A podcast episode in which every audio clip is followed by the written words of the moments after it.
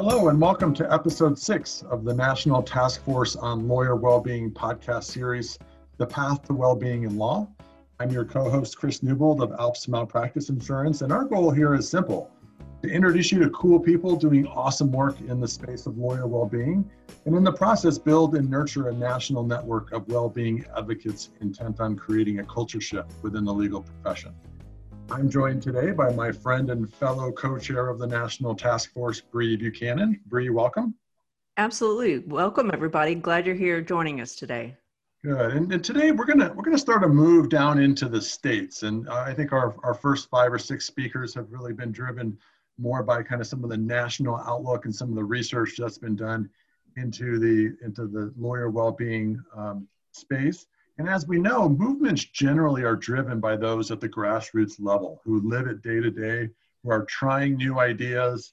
Uh, in other words, serving as laboratories of democracy or laboratories of new ideas. And in any movement, you need a few leaders, a few examples to jump out in front. And that's exactly what we've seen uh, out of our friends in the Commonwealth of Virginia. Uh, across the country, we've seen a swelling of, of task forces, work groups, roundtables uh, coming out of state bars and state Supreme Courts. And there are some lessons to be learned from the Virginia experience and their roadmap. And there are no two better guests uh, than our duo today. Margaret Ogden, who's the wellness coordinator for the, uh, for the Virginia Supreme Court, and Tim Carroll, who's executive director of the Virginia Judges and Lawyers Assistance Program. Bree, would you be so kind as to introduce our guests? Absolutely. Right. And I'm just so excited. Margaret and Tim, thank you for joining us today. Uh, what's going on in Virginia really is a shining light for the rest of the states across the country. So we're delighted to have you as the first uh, group of state national task force people on our on our show.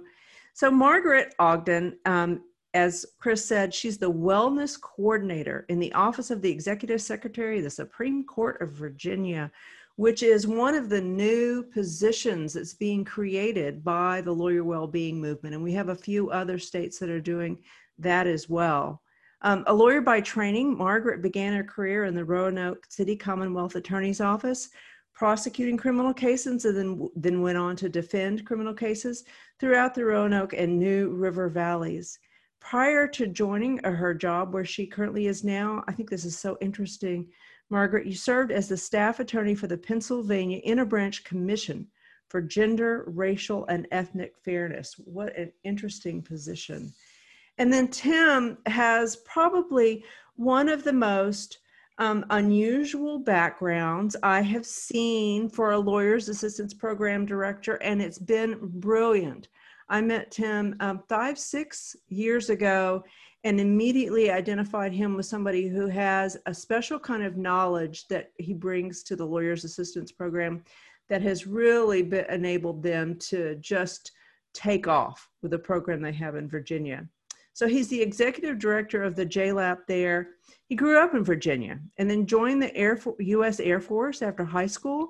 And after 28 years of service and assignments around the world, he retired at Anchorage, Alaska, where he became the chief executive officer of a fisheries related business. Hmm, fish and lawyers. I don't know. There's, there, I'm sure you've made a connection there at some point. In 2014, he returned to Virginia and assumed his current role in 2015. Mr. Carroll has an undergraduate degree in history from the University of Alaska and a master's degree in business administration from Virginia Commonwealth University. So, Margaret and Tim, welcome. We are so glad you're here. And we, Chris and I always start off our program asking our guests a question about what brought you into the space because we really have seen the people that do so much of the work um, have a passion for it. And so we're really curious about what drives that passion. So, Margaret, what brought you to the well being movement? What experience in your life is a driver behind your passion for this work? Well, that is a wonderful question. And thank you so much, Bree, for, for having us just as a preliminary matter. And, and thank you for that introduction. As you touched on, my last position was a policy position working for the Supreme Court of Pennsylvania. And I got very interested in how court policy shapes not just the practice of law, but access to justice, a court user experience, and really the, the lived promise of equal justice under law. And how court policy, which might seem on its face kind of neutral and bland, can have a huge impact on that. Uh, so the Pennsylvania Interbranch Commission is kind of cool because they appoint from all three branches of state government to look at racial, ethnic, and other marginalized people who may have bias against them in our court system and how policy can be used to combat that. It's a great organization and it works out of a Supreme Court report from Pennsylvania from 2005. And so when here, the Virginia Supreme Court had put out a report on wellness in our legal profession, I just think it's a fascinating institutional response to seeing how the regulation of our profession, how court and bar policy impacts those people who are actively involved in it. And the wellness of lawyers is so important. Uh, I don't mean to only talk about policy. I have what I call a recreational interest in mental health and well-being. Um, I was first diagnosed with anxiety when I was in law school. And working with cognitive behavioral therapy, medication, diet, exercise, creative outlets, I've managed to kind of handle that to varying quality within my law school and early professional career. Uh, and so I, I love to talk about this with my friends. This is something that I've been very open with, and I think young people I, I, still consider myself young people. I'm still a young lawyer by the Virginia State Bar's definition of that. Um, right. and so I think that we're seeing a culture shift that is just happening with age in terms of talking about mental health and substance use. I'm also the granddaughter of two alcoholics. And so I'm very lucky that I have, I, I don't mean to say I'm lucky that I have this that runs in my family, because certainly these are major issues that face our profession but I'm lucky that I was raised with an awareness of them. Uh, so that when I started to experience these issues within my own life, I could seek expert help because they're really not things that you can deal with on your own, especially if you're in a profession of public trust like the law. And so that's why, you know, selfishly, I'm very interested in this. And being a Virginia lawyer, seeing our courts write about this uh, with the level of product that came out of these court reports, the level of thought, research, really data driven best practices that have been generated, it's for me, it's the perfect intersection of like policy wonk and anxiety brain. That's great. That's great, Margaret. Thank you for sharing that uh, about your life. We really appreciate yeah adding to the story. So, Tim, what brings you to the well-being movement and to the LAP, the Lawyers Assistance Program world? What drives your passion for this work? Because I know you have a passion for it. Well, um, first off, Bree, I want to thank you and Chris for inviting us to, to join in this. And I can't tell you what a joy it is to work with Margaret as we um, carry this mission forward. Uh, we really do have a great team here in Virginia. And uh, I'm, I'm very proud of the, the team and the, the great work that's happening here. Uh, my, as you said, my path to a lawyer assistance program was a little bit unorthodox, if you will. Uh, I uh, was not really when I when I came back to Virginia. Um, I was basically retired, and I wasn't looking for a job anywhere. Um, and this opportunity crossed my path, and I saw the middle name. So Virginia, the program used to be called Lawyers Helping Lawyers. And uh, somebody put this in front of me. And I thought, lawyers helping lawyers, what do I know about that? What do I know about the law? What do I know about lawyers? Um, and as we talked, um, I got really focused on the middle name of that organization, and that was helping. And I'm at a place in my life where I want to help others and this is certainly a place to do that. Um, what really drove me towards the wellness um, basically harkens back to my Air Force career. Um, when I first joined the Air Force, and I won't date myself anymore to, to say it was in the post Vietnam era, um, the Air Force was really in a, in a state of flux from post Vietnam. Um, and what I saw around me were a lot of people who were drinking, um, a lot of people who were smoking, Um, I'd go to the chow hall and see the really, quite honestly, not the most healthy food uh, choices that were available. And a good number of my friends um, who were still involved in drug use while on active duty. Um, I saw a lot of my friends who were falling victim to those vices, and uh, really, I lost a few friends um, as a result of those things. Over the course of my career, the Air Force really transformed itself and really moved more into a well being and a wellness posture. Um, with smoking cessation, deglamorizing alcohol, uh, really taking a hard stand on the, the drug use, and really transforming the chow halls to basically have a wider variety of healthy choices than unhealthy choices. We saw fitness centers having a newfound um, focus on the equipment and the programs that were being offered. And I saw a institution the United States Air Force go from that post Vietnam era to a wellness era. And that really affected the readiness of the force, which we needed, um, as you know, for the conflicts that we had in the, the 90s and beyond. Um, so I saw a, a massive worldwide institution like the United States Air Force that could make that change um, in culture and transform itself. So when I joined the Lawyers Helping Lawyers organization, um, I saw us as a largely reactive organization. Uh, we would kind of play bop it. Uh, someone would come to us for help and we would help them.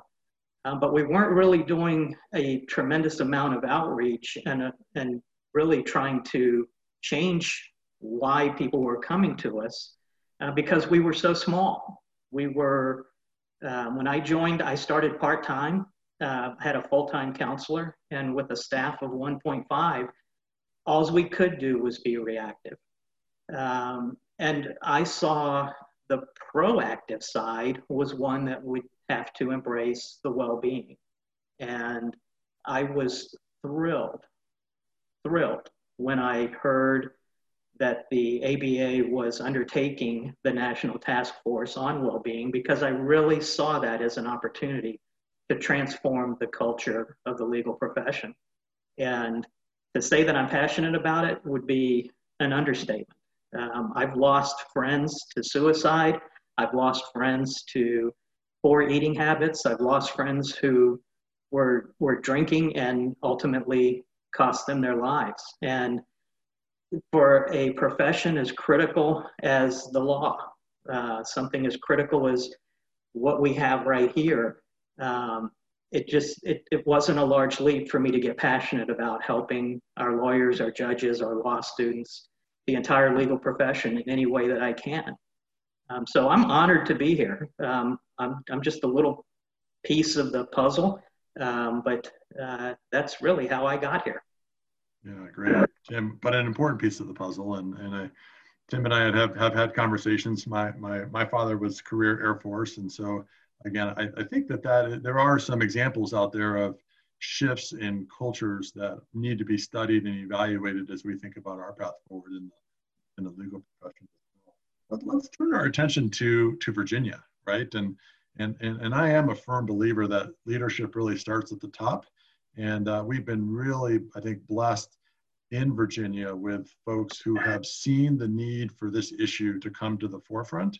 Um, you know, Bree and I, uh, as original kind of members of the National Task Force on Lawyer Wellbeing, um, it was your Chief Justice, uh, Don Lemons, who really kind of brought the judicial um, powerhouse, right? I think to to the discussion, and uh, and, and, I know that um, there's been you know, the reason that we have Margaret's in the positions that we do is because some folks, I think in Virginia, saw a need and then started to develop a plan, uh, put, bring together the right parties. And so, Margaret, maybe if you could kind of walk us through, you know, how did the Virginia Supreme Court ultimately find its way into launching the, the well-being committee? And, you know, out of that ultimately came some revenue opportunities that created the infrastructure necessary to kind of flow down to the to the PIMS of the world and, and other programs in the state. And so I just love for our listeners to hear about the the, the journey uh, of of how Virginia got to where it is today. Yeah, of course. And I'm I'm kind of late to the party in this journey, right? Because I started in my position on October 25th of 2019 and I will keep that date in my mind forever because you know 5 months later our whole profession changed. Uh, but we need to backtrack it up because I am the culmination of many people's efforts, far smarter minds than me, and far larger lever, levers of power needed to be pulled before we even get there. Uh, and so, what you have, as you mentioned, our Chief Justice Donald Lemon sitting on the National Task Force, seeing these numbers coming out of these national studies. And I can't thank you all enough for highlighting not just the statistical data, but but this call to action that goes down to the states, right? We have some very preliminary data. We want more data. And we also recognize that this might look different in different states. This might look different in different practice areas. Let us empower states to go out and investigate how their state is regulating the profession and what can be done to shift the culture within these laboratories of democracy. Uh, so that call was heated in Virginia, and Justice William Mims headed up the Virginia State Supreme Court Committee for Lawyer Wellbeing. And that committee drew not just from the judiciary, although all levels are represented there. We've got the Court of Appeals, uh, which is our intermediate court of limited jurisdiction. We have the circuit courts, which are our higher level trial courts, and then the general district courts, which you know, traffic misdemeanors, preliminary hearings. We're recognizing that all of those court actors are facing different occupational risks and seeing different pieces of really lawyer unwellness. Uh, so all of those folks, we have the law schools, uh, there are eight in Virginia, um, and all eight of the deans participated in the first law school summit that came out of this report. So it was a groundswell effort amongst academia. And then you also have the regulators, right? The State Bar, Ethics Counsel, the Disciplinary Board, uh, coming to bring their expertise to the table and talk about the way the rules of professional conduct and our ethical obligations are playing out with lawyer impairment. And then finally, you have the private sector attorneys, right? This incredible organization of folks from bar organizations, from employers, representing small firms, large firms that are all kind of doing their own wellness thing before this even started, right? They're they're doing this at a volunteer level. They're taking this on on their own because they've seen these problems. The statistics didn't really come as a shock to people. I think if anything, just anecdotally, we're, we're waiting for the other shoe to drop for people to get more comfortable talking about these problems, and the numbers will probably go up as we destigmatize more of these conversations. Uh, but that means that more people will get help, and Virginia did a great job of bringing all these stakeholders together to put out a report that focuses on real tangible recommendations things that can be done that signal to the profession that this is a priority and that it's not a burden that you need to add to your already busy life to take care of yourself. That this is a foundation upon which your professionalism and your ethics are based. And so, so much to the point that it's now been added as a comment to Rule 1.1 in our Code of Rules, of Professional Conduct that governs competency. That lawyers need to have the physical, emotional, and mental competency to practice law. Um, and to see all of these different stakeholders really grasp onto this and say, yes, we think this is important. Yes, we can make changes to our rules and our policies. We're going to hold up the mirror of self reflection. We don't like what we see. And rather than go to despair, we will be called to action. Because here's the other thing it then required going in front of the General Assembly to get a state bar's due assessment added to every active member of the Virginia State Bar. Mm. Uh, it's $30 a year. It started being assessed in July of 2019. And just because of the way our state government is structured, that required an act of the General Assembly. And to me, this, you know, I, I love all branches of state government equally, but if someone says, Margaret, you have to go to the General Assembly and get us money, that's that's oh that's the worst hill to try to climb. But if anything that shows you how how really how much belief there was in lawyers helping lawyers because that is where the bulk of that funding was dedicated to go. It wasn't just oh, we're going to assess a fund and who knows what will happen. No, there was a brilliant roadmap in this report that said Lawyers Helping Lawyers has been doing this work since 1984. We believe in them because they're using evidence based best practices. They have volunteers throughout the Commonwealth who have gone through these issues and have turned their careers around. And all they need is the money to expand. You know, that if they if if we build it, they will come. Uh, and and to the point where you convince the General Assembly to do that, I think that really shows uh, a strong momentum. And I'm also biased in favor of this because that also funded my position, right? So if we have lawyers helping lawyers existing as a separate nonprofit, it's not part of the court system, right? And that's important because confidentiality is prime with these issues. We want people to be comfortable calling up Tim and they know they don't get me, right? but also it's important that the court bring the weight of its institutional gravitas to say, hey, go seek help. Let's destigmatize help seeking behavior. Right. Seek right. it proactively. Um, so I'm excited to be living in the court and talking about institutional policies, talking about education outreach. We've been putting out a bunch of CLEs. Our virtual judicial conferences now have a wellness component. I say virtual, they will virtual this year. Hopefully that will not continue into the future. Uh, but more of this kind of generalized health and wellness from an institutional level is what this groundswell of specific recommendations worked up to build. Um, so just, remind me um, in when the report, because I'm, I'm pretty certain that you were the first state to produce a comprehensive report on well-being, right? So one, one of the early ones. I don't want to step on any toes. I know Utah and yeah, Vermont, Vermont, put out I early think, ones too. You guys yeah. were first. Yeah. take it, take it. It's yours. but remind me of the date there, because I, I, for you know, a lot of our listeners will be tuning in from other state task forces, and I want them to kind of understand. I mean, what is so unique, I think, about what Virginia has done is um, there's a lot of reports that come out of of of study, right, and and saying we need to do this, we need to do that. You know, really, what what what everyone in Virginia should be, should be so proud of is the fact that you took words and you translated into action, right? And that oftentimes doesn't happen with, you know, task forces and so forth, right? Sometimes it's, you know, you, you write an author report and you, you maybe check off some low hanging fruit, but you guys have really systemically changed the playing field of this particular issue as it relates to, to Virginia. So the report comes out in, okay, so 2018. Mm-hmm. Um, and then you, you got to think that the, the most substantive um, impacts of the report were, and you've already mentioned it, right? Rule change to the rules of professional conduct that includes well-being in, in, in a comment to the duty of competence, right? Um, mm-hmm. Um, you, you basically set in, in play, and we know generally, and Bree and Tim can speak to this firsthand, that lawyer assistance programs around the country are generally underfunded, right?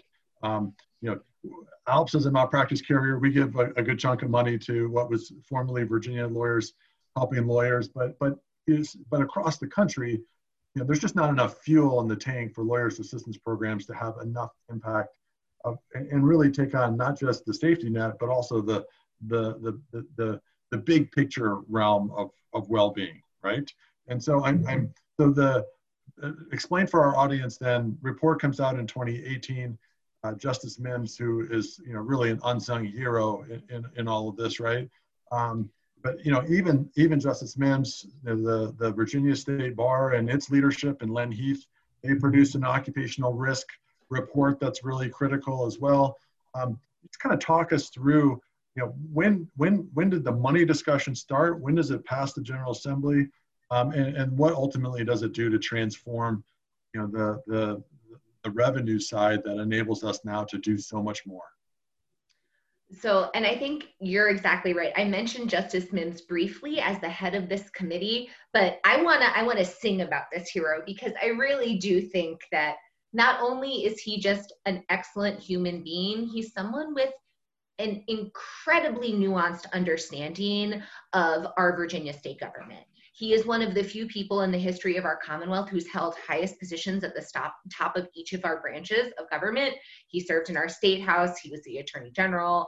So this man understands what it takes to create a culture shift within state government. Um, and I don't know when exactly it goes to the General Assembly. I am still back in Pennsylvania in 2018.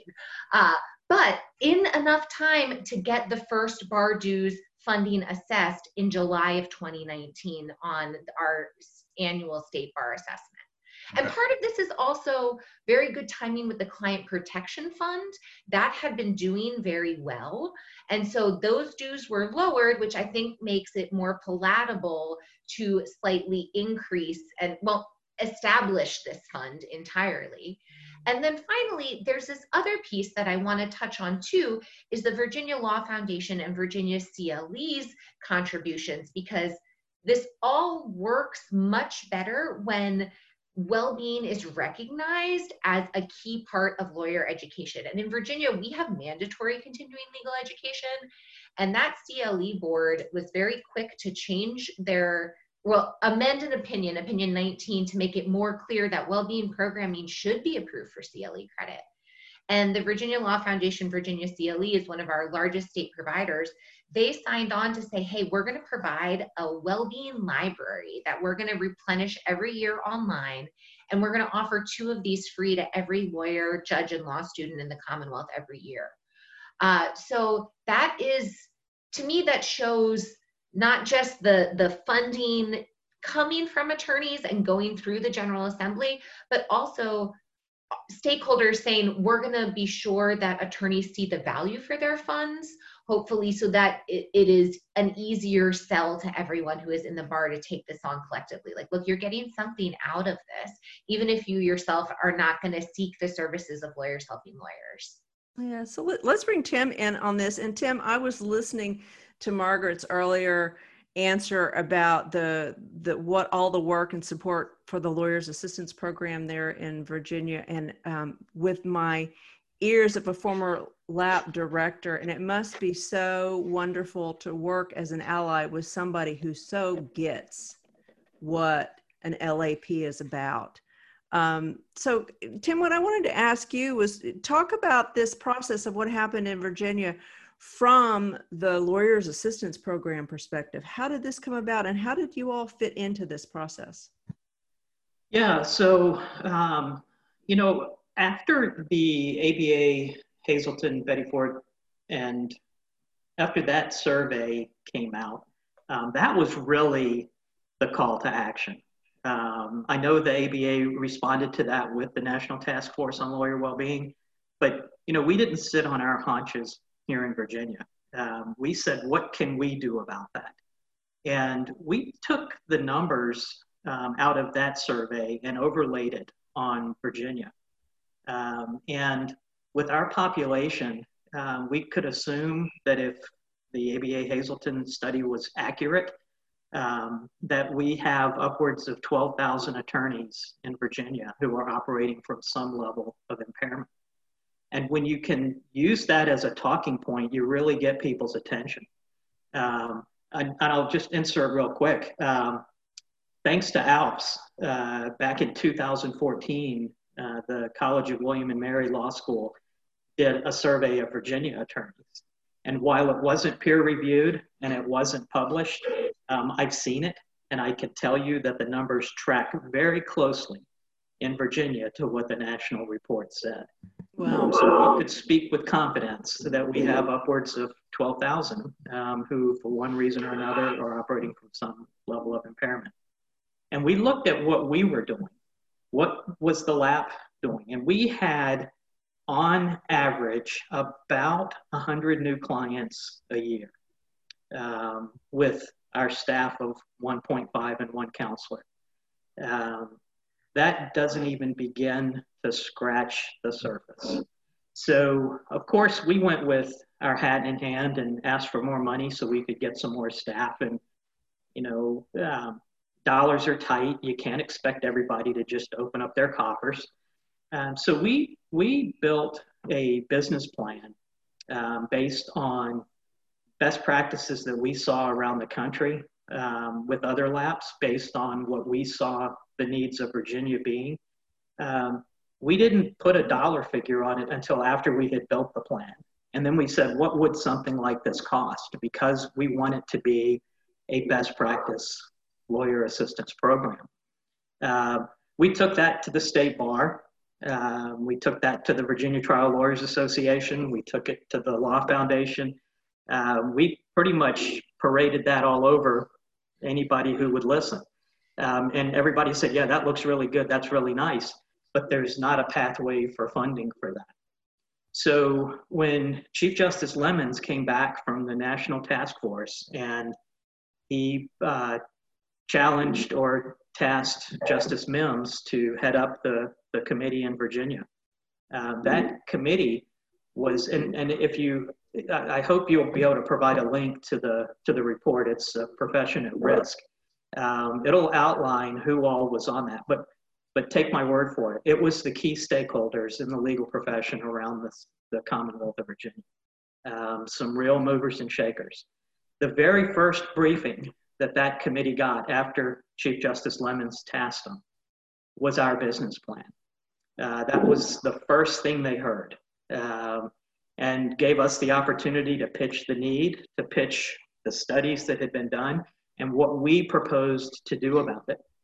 So that committee really uh, took off with, um, with the, the challenge from the chief to study the National Task Force report and look at ways to implement that in Virginia. And they were armed with our business plan sitting on the side. Um, so it was very fortuitous timing for us. Um, but if you also look at the composition of that committee, um, there are several former and active board members from the Lawyer Assistance Program who served on that committee as well. So they knew what they were talking about um, they knew the, the, the, issues at hand um, and were, were very, obviously, very well versed in the legal profession of Virginia um, to be able to make the recommendations that they did. So um, to say that we were on the, the sidelines would be, would be wrong. Uh, to say that we were in there with our sleeves rolled up would be correct. And that was only because uh, Chief Justice Lemons and Justice Mims invited us to, to play an active role in that committee. I didn't serve on the committee, but I was an advisor to each one of the subgroups of that committee. Um, they could reach out. We could we could give them our two cents. We could help guide them through uh, their discussions, and we weren't doing that with a parochial view towards the lawyer assistance program. We did it with a parochial view towards what's best for the legal profession in Virginia. Yeah, this is well. This is this is a good probably break point here because I think it, it kind of sets the tone for revenue source in hand, action plan in hand, right, and and kind of where things come with with Margaret coming on board. Let's take a quick break and we'll come back and and, uh, and hear the rest of the Virginia story.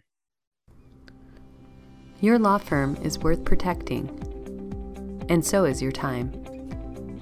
ALPS has the quickest online application for legal malpractice insurance out there. Apply, see rates, and find coverage, all in about 20 minutes. Being a lawyer is hard. Our new online app is easy. Apply now at applyonline.alpsnet.com.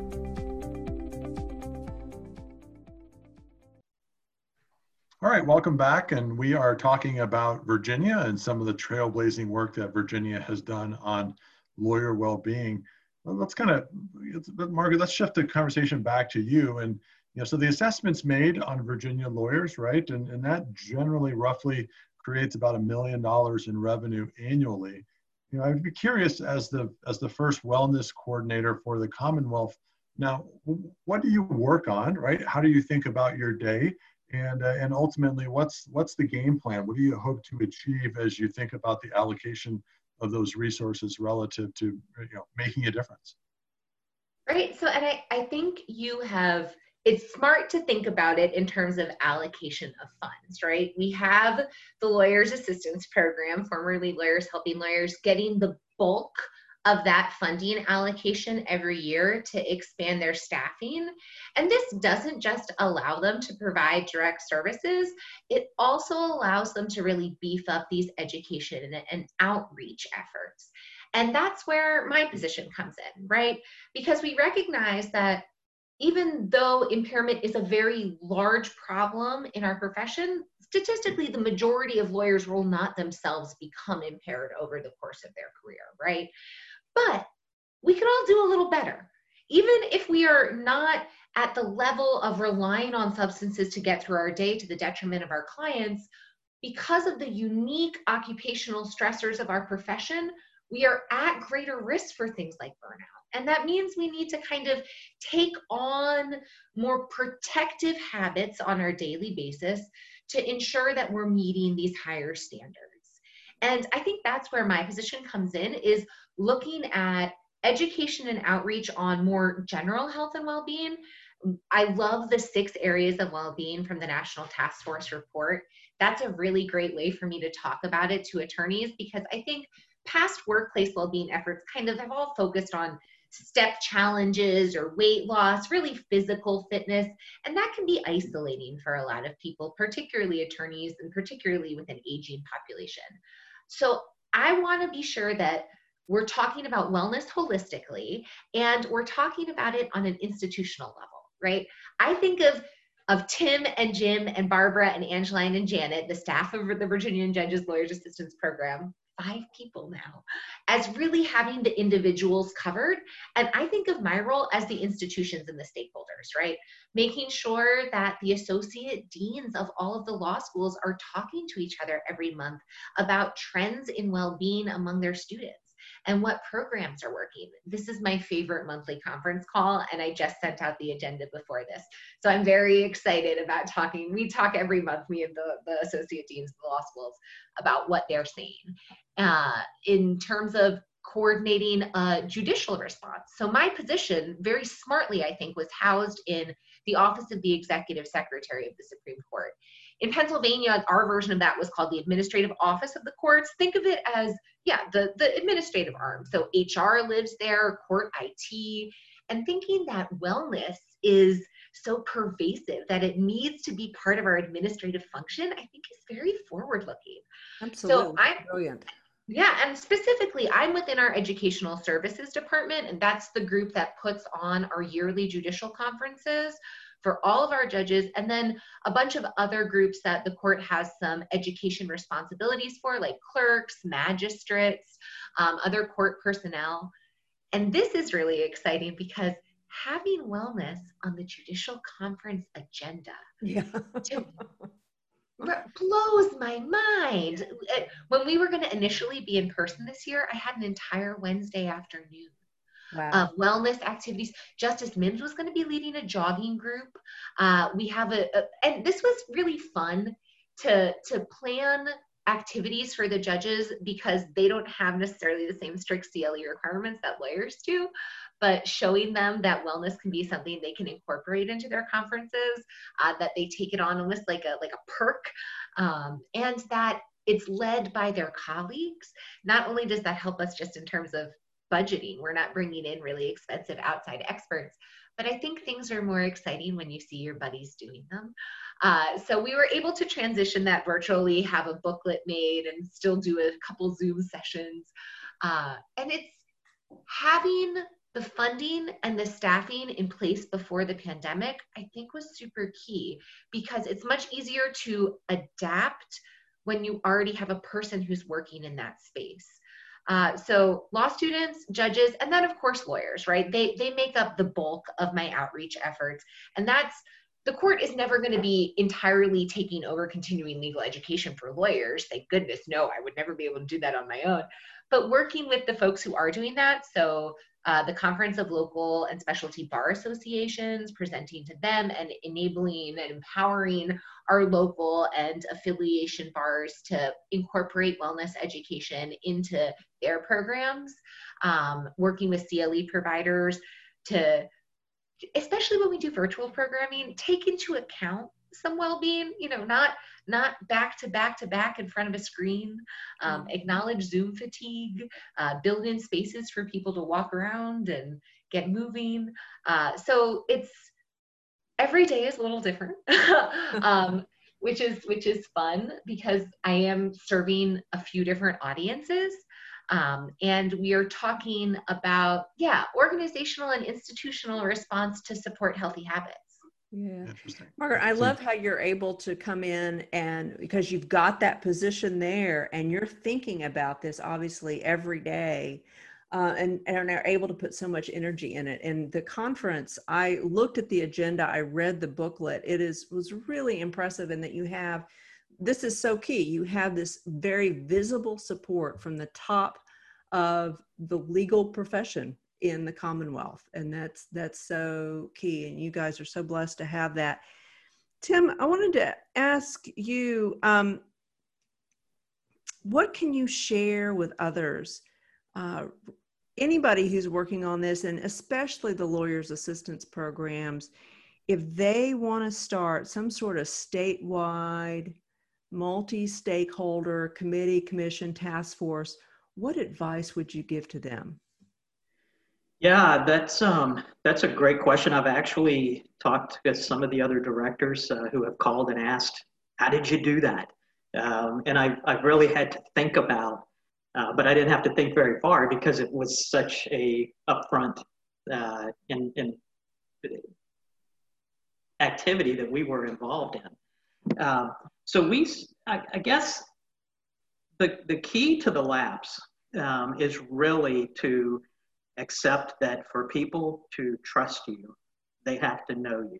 They're not just going to pick up a phone and call 1 800 LAP. Uh, they could call 1 800 Addiction Center. They could call wherever they want. Um, but they have to know us if they're going to trust us. Uh, they have to trust that we are competent in what we do. They have to trust that we will hold their confidentiality. Um, and they have to trust that we can help them. Um, so that's really the, the cornerstone of, of the LAP. Um, we, we built our business plan from that cornerstone. How do we get out and how do we get known enough to be trusted? Um, the first step is to have a plan. Uh, no one is going to throw money at the LAP if the LAP doesn't demonstrate what they're going to do with it. So the very first step is to build a plan, um, build a business plan, build a um, build a build a plan. Um, the second step is to engage the stakeholders at every level, um, at the top, the middle, the grassroots, wherever it is. Engage all of the stakeholders um, so that they buy into that plan. Um, and then, of course, have a champion. Our champion was Chief Justice Lemons. I'm going to say our co champion was Justice Mims. Um, having those two at the very top of the profession in Virginia, um, looking out for the LAP and looking for how could they make the biggest difference to the entire legal profession and seeing that we were ready to do it. Um, that was really the key to our success. So so just basically to summarize it, if you want to if you want to do what Virginia did, build a plan, engage the stakeholders, and excuse me, build a plan, engage the stakeholders, and make sure you have a champion somewhere, uh, preferably at the top.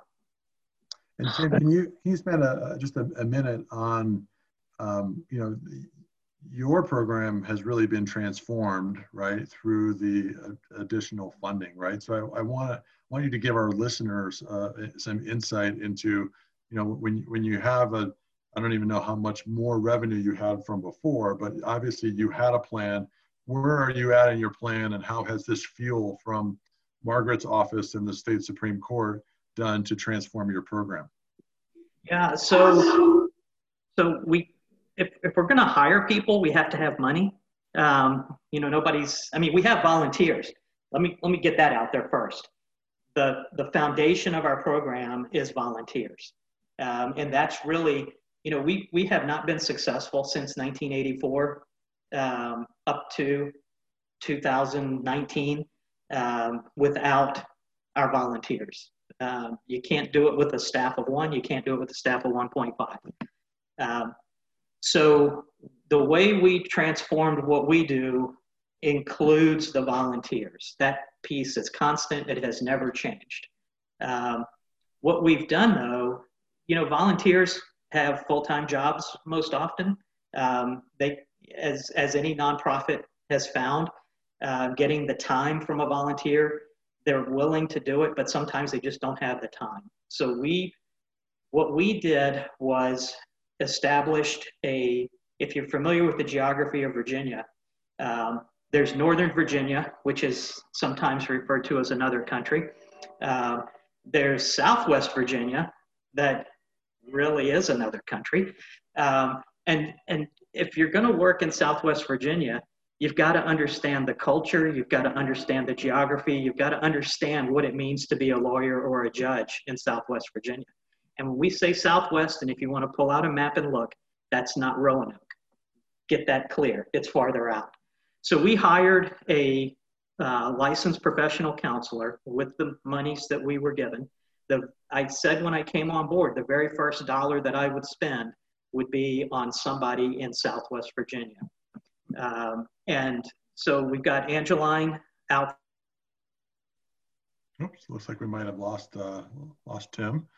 Um, Margaret, are you aware of the kind of the three areas around Virginia? Oh yeah, probably, yeah, definitely. And and this is actually kind of a little fun story. On my first week of work, I went to far Southwest Virginia, and I say far Southwest because I started my practice in Roanoke, and I made the mistake of saying Roanoke was Southwest Virginia. And the folks out in Grundy at Appalachian School of Law quickly corrected me um, because that's another three hours past Roanoke. Uh, Virginia is enormous. And Angeline is very cool. She's out there in Rural Retreat and she's from that area. So she's been working very closely with Appalachian, the law school there, and also just with serving the population of attorneys there because of kind of the nature of the geography, the population. It's a really under resourced area when it comes to mental health and substance use.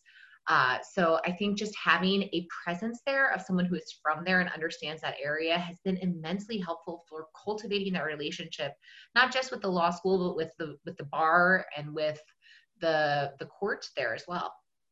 Yeah. So it sounds like the the strategy uh, that that Tim's organization is employing is you know more licensed professionals closer to the ground with with broader geographic focus right um, exactly so- and having folks who are there who are building those connections with these stakeholders who are already in place, right? So we have our eight law schools around the Commonwealth. They're great, and not just for their education, but for their alumni networks um, and for their educational programming that they send out with their law students.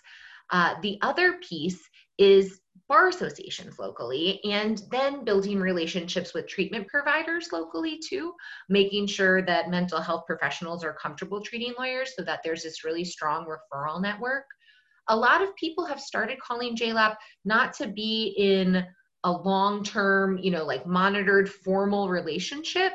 Uh, i get to see these numbers in the aggregate every month as part of our uh, reporting. I, I, never see any individual clients of JLAP. This is the great thing about them remaining a separate, independent 501c3 mm-hmm. nonprofit. But they are very transparent in their aggregate numbers. So we can see that people call them all the time to just ask, hey, I need a therapist in my area who will work with me as an attorney. Or I need a marriage counselor. Or do you have the number for a rehab place for my kid? Um, it, it doesn't need to always be an intense relationship. JLAP is there for whatever struggle a legal professional is having where they are. Um, and they're developing those local relationships so that they can give people resources in those locations. Excellent. Well, this has been, uh, you know, again, Virginia, such a such a cool story, right? And it looks like uh, Tim is, is joining us back for hopefully the, the, the, final question here. Tim, we, we successfully passed the baton on to Margaret. We're still rolling. Uh, you, you, she did great. And let me just ask on one final question, which is, you know, you guys are now, you know, a, a year, year and a half, two years into your uh, plan, right? And, and, and starting to probably really see results. And, and uh, I'm sure there have been stumbling blocks and some things that have really surprised you. Just, just would be curious on lessons learned, uh, either the hard way or lessons that you think that are, are worthwhile for our listeners to hear in terms of things that have been really successful.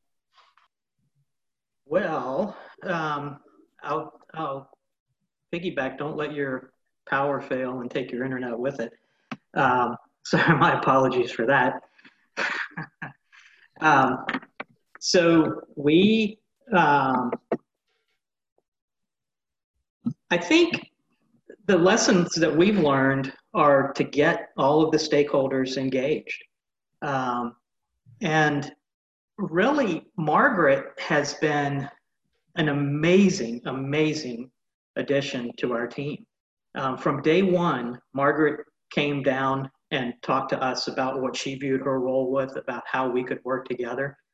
Uh, we do have that clear line of separation um, in terms of the client load, um, but we do have a, an incredible collaboration uh, in terms of outreach, in terms of getting the word out, in terms of being present and supportive around the, the Commonwealth. Um, and I guess I didn't have a vote in Margaret being in that position, but whoever did um, hit the gold mine. So if there is a lesson to be learned, make sure that you hire the right person to be your wellness coordinator at the at the very mm-hmm. top.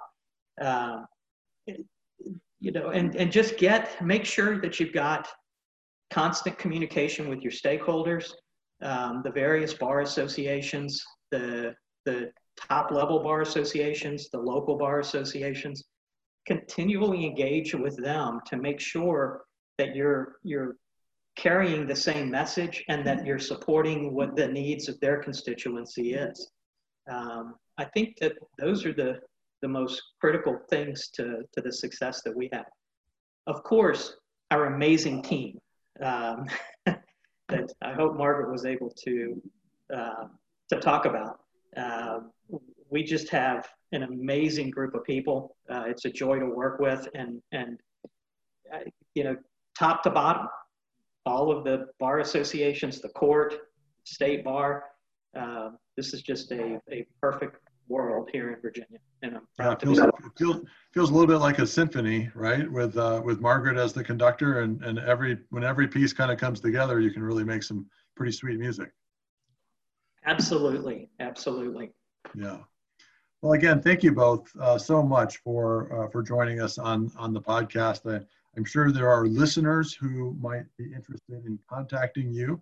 If, if uh, with your permission, I think we'd like to include your contact information when we post the podcast, and so that people can contact you directly and you know hear firsthand the stories and and uh, you know we certainly will be keeping our eyes on your successes as we continue to move forward because we again we need we need states like yours to be leaders out front and and uh, to be able to kind of demonstrate the type of change that can occur. And as a as a as somebody who watches Virginia lawyers quite closely, I, me on the malpractice side, I, I know that there's a lot of pride in the legal profession in Virginia, and I think that that probably also speaks to why this has become uh, an issue that folks have been able to rally uh, around. Uh, you know, there's just there's just a high quality of lawyering that goes on in Virginia, and I think the the focus on well-being is a natural complement. Oh yeah, lawyers from Virginia started our country. Uh, I'm always proud to be a Virginia lawyer, and I'm also always proud to talk to lawyers from other states and commonwealths about what we're doing, and also, you know, we'll talk about failures too. The important part of this conversation is honesty and vulnerability. Uh, so please share our information, and, and we will we will zoom into to courtrooms around our, our affairs country. Thank you, Margaret. I, I would say just unlike my last two jobs, um, we do not have trade secrets. Uh, we are willing to share anything that we have with anyone at any time. Um, so yes, uh, spread our contact information out. Uh, we're at the other end of the phone or at the other end of the email. Um, if we can help anybody, we're, we're here to, to be a partner.